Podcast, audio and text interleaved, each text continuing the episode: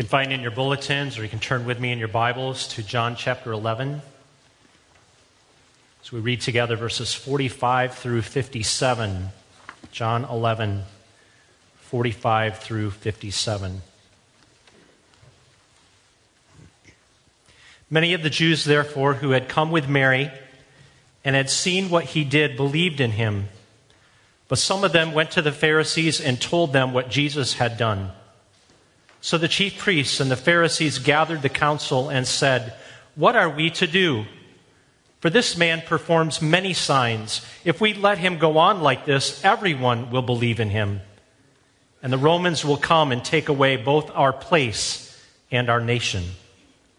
But one of them, Caiaphas, who was high priest that year, said to them, "You know nothing at all, nor do you understand that it is better for you that one man should die for the people, not that the whole nation should perish." He did not say this of his own accord, but being high priest that year, he prophesied that Jesus would die for the nation, and not for the nation only, but also to gather into one the children of God who are scattered abroad. So from that day on, they made plans to put him to death.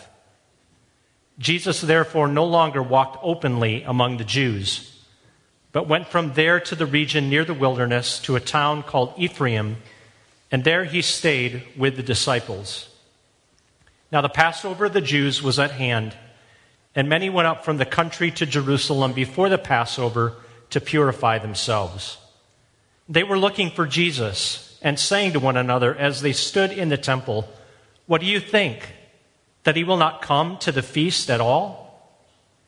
Now the chief priests and the Pharisees had given orders that if anyone knew where he was, he should let them know so that they might arrest him. People of God, the year was 1939. Father Maximilian Kolbe was a Polish priest who was arrested by the Nazis and sent to the concentration camp in Auschwitz. One July night, the air was filled with the sound of shouts and motorcycles. A man had escaped from Kolbe's barracks. And when the roll was called the next morning, there was no condemned man standing before the others, his face bloodied from blows and dog bites. It meant the prisoner had made it out, and someone else must die. And the punishment was the starvation bunker number 11. Anything was better than the starvation bunker. Prisoners heard stories from there, condemned men who didn't look like human beings. Their throats turned to paper, their brains turned to fire, and their intestines dried up. Soon there were 10 men listed on the death roll as the condemned men removed their shoes, a common practice, death ritual. There was commotion in the ranks. A prisoner stepped out of line. It was unheard of. It was cause for execution. It was Father Kolbe. He spoke up. He said, "I would like to die in the place of one of the men you condemned. I am old. My life will serve no purpose. Let me die for that one." The commandant nodded. Kolbe took off his shoes, joined the others in marching to Barracks 11. As the days passed, the camp became aware that something extraordinary was happening in the death cell. Past prisoners spent their days howling, attacking one another, clawing at the walls, but now singing could be heard. After some weeks, only 4 prisoners remained. Kolbe was one of them. The doctor descended into the barracks, and with the prick of a needle, Kolbe and the others died. The death of one man for another. That, of course, is what Jesus did for us in our place as our substitute for our sins, In his case, the righteous for the unrighteous. As the old hymn says it so well, in my place, condemned he stood and sealed my pardon with his blood. We're looking tonight at that passage that I read from John chapter 11, 3 parts to this text: a plot, a prophecy, and the Passover lamb. The text begins with a plot, and that plot comes on the heels of Lazarus' resurrection. If you have your Bibles open, you can see that most of chapter 11 in the Gospel of John is the story of Lazarus being raised. It was an amazing miracle. For 4 days, Lazarus lay dead in the tomb, and then Jesus raised him to life again simply by the power of his word. Lazarus, come forth. And the dead man, bound with his cloths on his body, sat up and stood up and was unchained from the bonds that had bound him and from death. And this miracle created a tremendous stir around Jesus. There were a number of responses to it. The first you can see in our text, verse 45. Many of the Jews who had come with Mary and had seen what he did believed in him. And so there was this group of people who put their faith in Christ. We don't know what kind of faith it was. Was it simply a miraculous faith? Was it a temporary faith? Was it saving faith? Not really sure, but some witnessed the miracle and they were drawn to Christ. There were others, verse 46, who went to the Pharisees and told them what Jesus had done. They reported Jesus.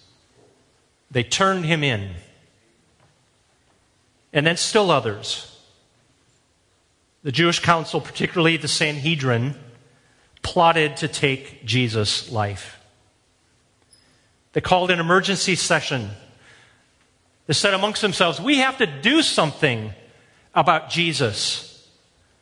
We can't deny his signs. We've seen his miracles. We've heard what has happened.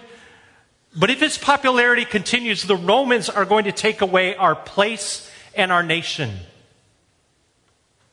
Our place, probably on the one hand, their place of power and privilege. We're no longer going to have the privileges and power that we're used to if the Romans come along. But no doubt, also, place referring to the temple.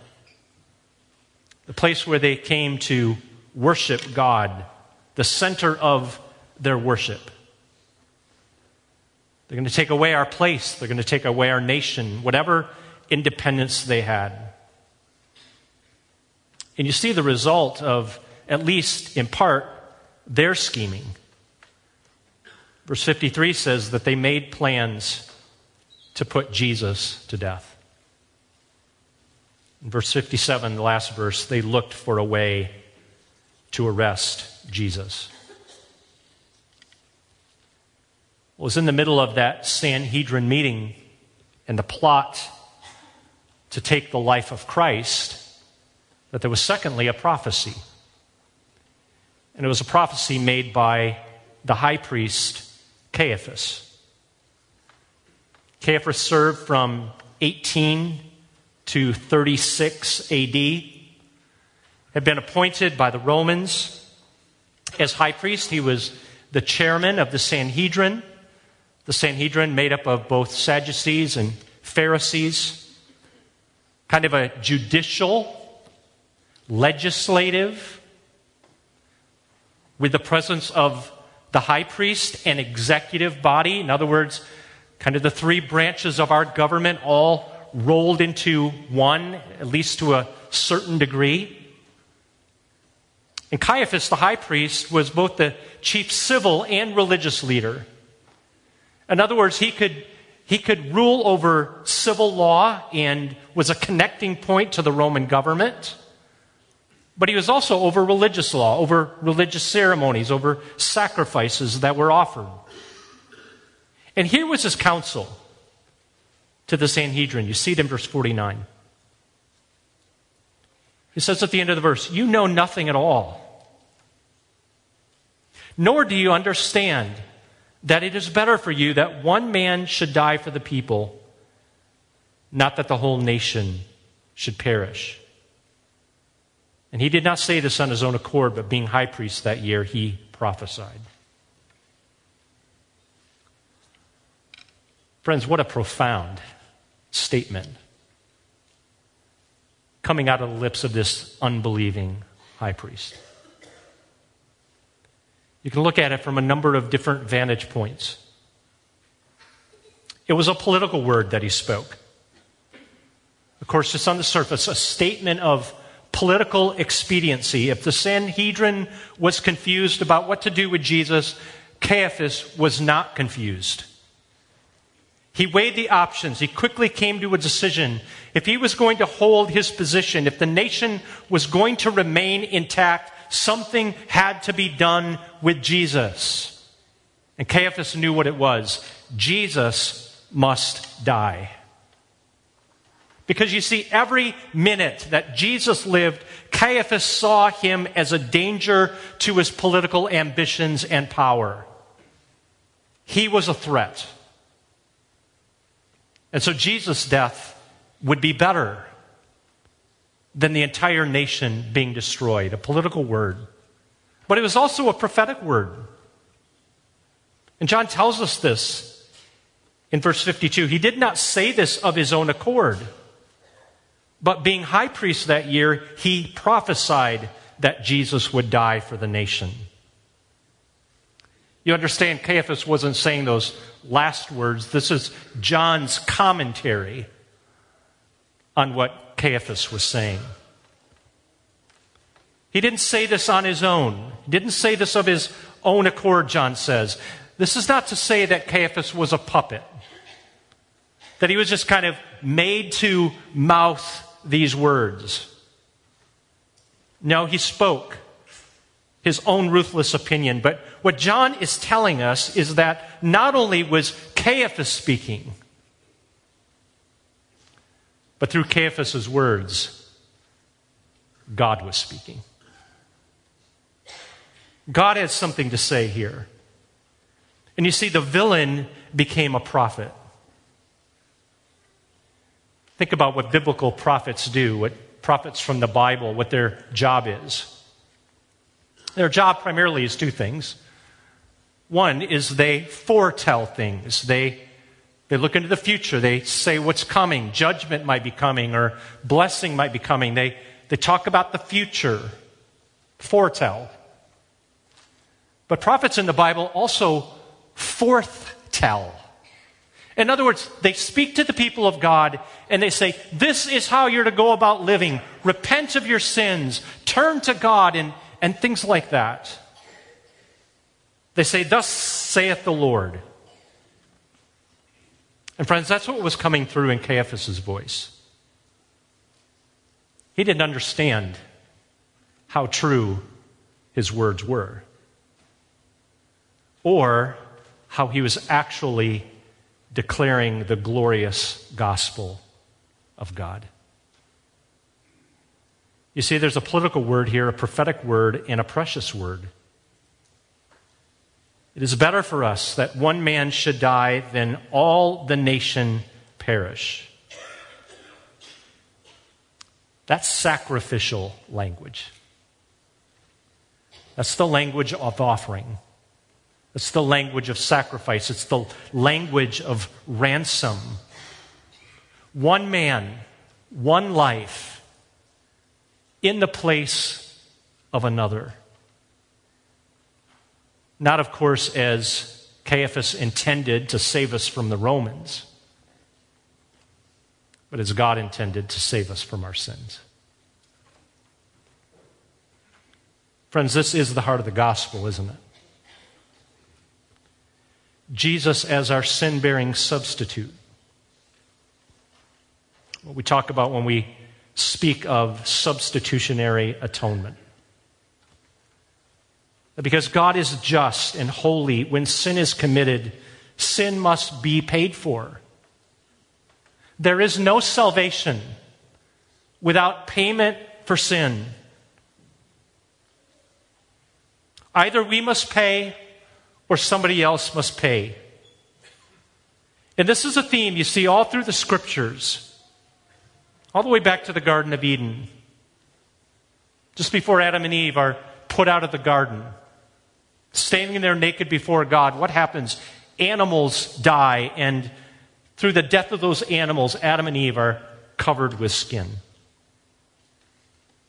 Or you can go to the book of Leviticus that we've been studying Sunday morning by Sunday morning, offering after offering, sacrifice after sacrifice, one after another, many times during the day, day and night. Why? Because there needs to be atonement for sin. Something must die if we are to live.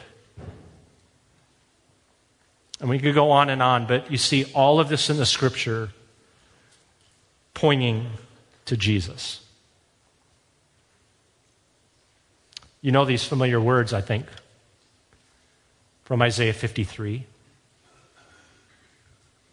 He was pierced for our transgressions, and he was crushed for our iniquities.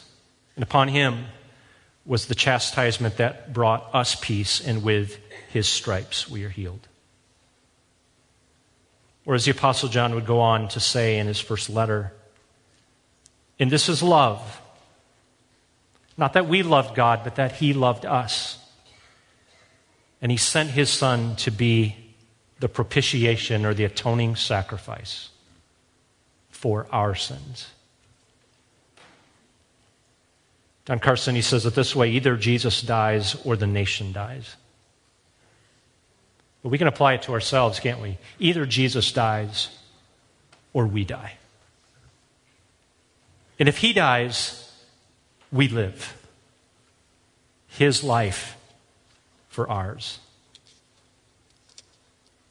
But friends, you also see there's a perspective word here. So a political word, prophetic word, precious word, a perspective word, because what John tells us is that Jesus would not only die for the nation only, but also to gather into one the children of God who are scattered abroad. What a vision John gives us here. This is what the death of Jesus would accomplish. This is the extent of the atonement. That not only would Jesus die for the Jewish nation, but the children of God who were scattered. Or as John puts it in John chapter 10, sheep that are not yet in the flock, that also must be brought in, so that there will be one flock and one shepherd. This is a missions vision. This is a vision of the Gentiles coming in, that Jesus would not only die for the Jewish people, but Jesus would also die for those who had yet to come. And it's not a surprising word or message here from the Apostle John. The Scriptures had said this would be the case. In Isaiah 49, God's servant would be a light for the nations, that salvation might reach to the end of the earth. What is the extent of Jesus' atonement? Who did Jesus die for? Well, his death was effective for his own children, the children of God. A definite atonement that doesn't just make salvation possible, but actually saves. And friends, this is something that Caiaphas could never have imagined saying. That Jesus would not only die for the nation, but for the true Israel. For every Jew, for every Gentile who puts their faith in Christ Jesus. Well, all of this leads us to one final thing, people of God. That Jesus is the Passover lamb. And so we also see here a paschal word. Paschal meaning, or related to the word Passover or Easter. Just notice how the text that we're looking at tonight closes. Verse 55, it says, "Now the Passover of the Jews was at hand." So here the nation was to gather to celebrate God's deliverance of Israel from Egypt. As the angel of death passed over every home in which the blood of the Lamb had been smeared on the doorposts, on the top, on the sides, blood running down on the bottom. What happened at the Exodus? What happened at the Passover? It was a lamb for the people, wasn't it? A lamb in place of each home where the blood was spread. And if you were behind the blood, you lived. Well, the wheels were in motion to put Jesus to death. And John tells us it's Passover time. In just a week's time, the Lamb, the Lord Jesus, would be slain, bearing the sins of his own. As people gather for the Passover, they ask the question, where's Jesus? Isn't he coming? Is he going to go up to the feast at all? They asked. But Jesus was not only going up to the feast, Jesus was the feast. He is the Lamb who takes away the sins of the world. And so it is true, isn't it, as we sing, bearing shame and scoffing rude in my place, condemned he stood. And he sealed my pardon with his blood. Hallelujah. What a Savior. Let's pray together. So, Father in heaven, we do praise you for the substitutionary death of Christ, that Christ died in our place, bearing our sins, taking the curse on our behalf so that we might have life in him. Bless us now, O God, as we come to your table. We pray that by faith we might partake of Jesus himself. We pray this in his name. Amen.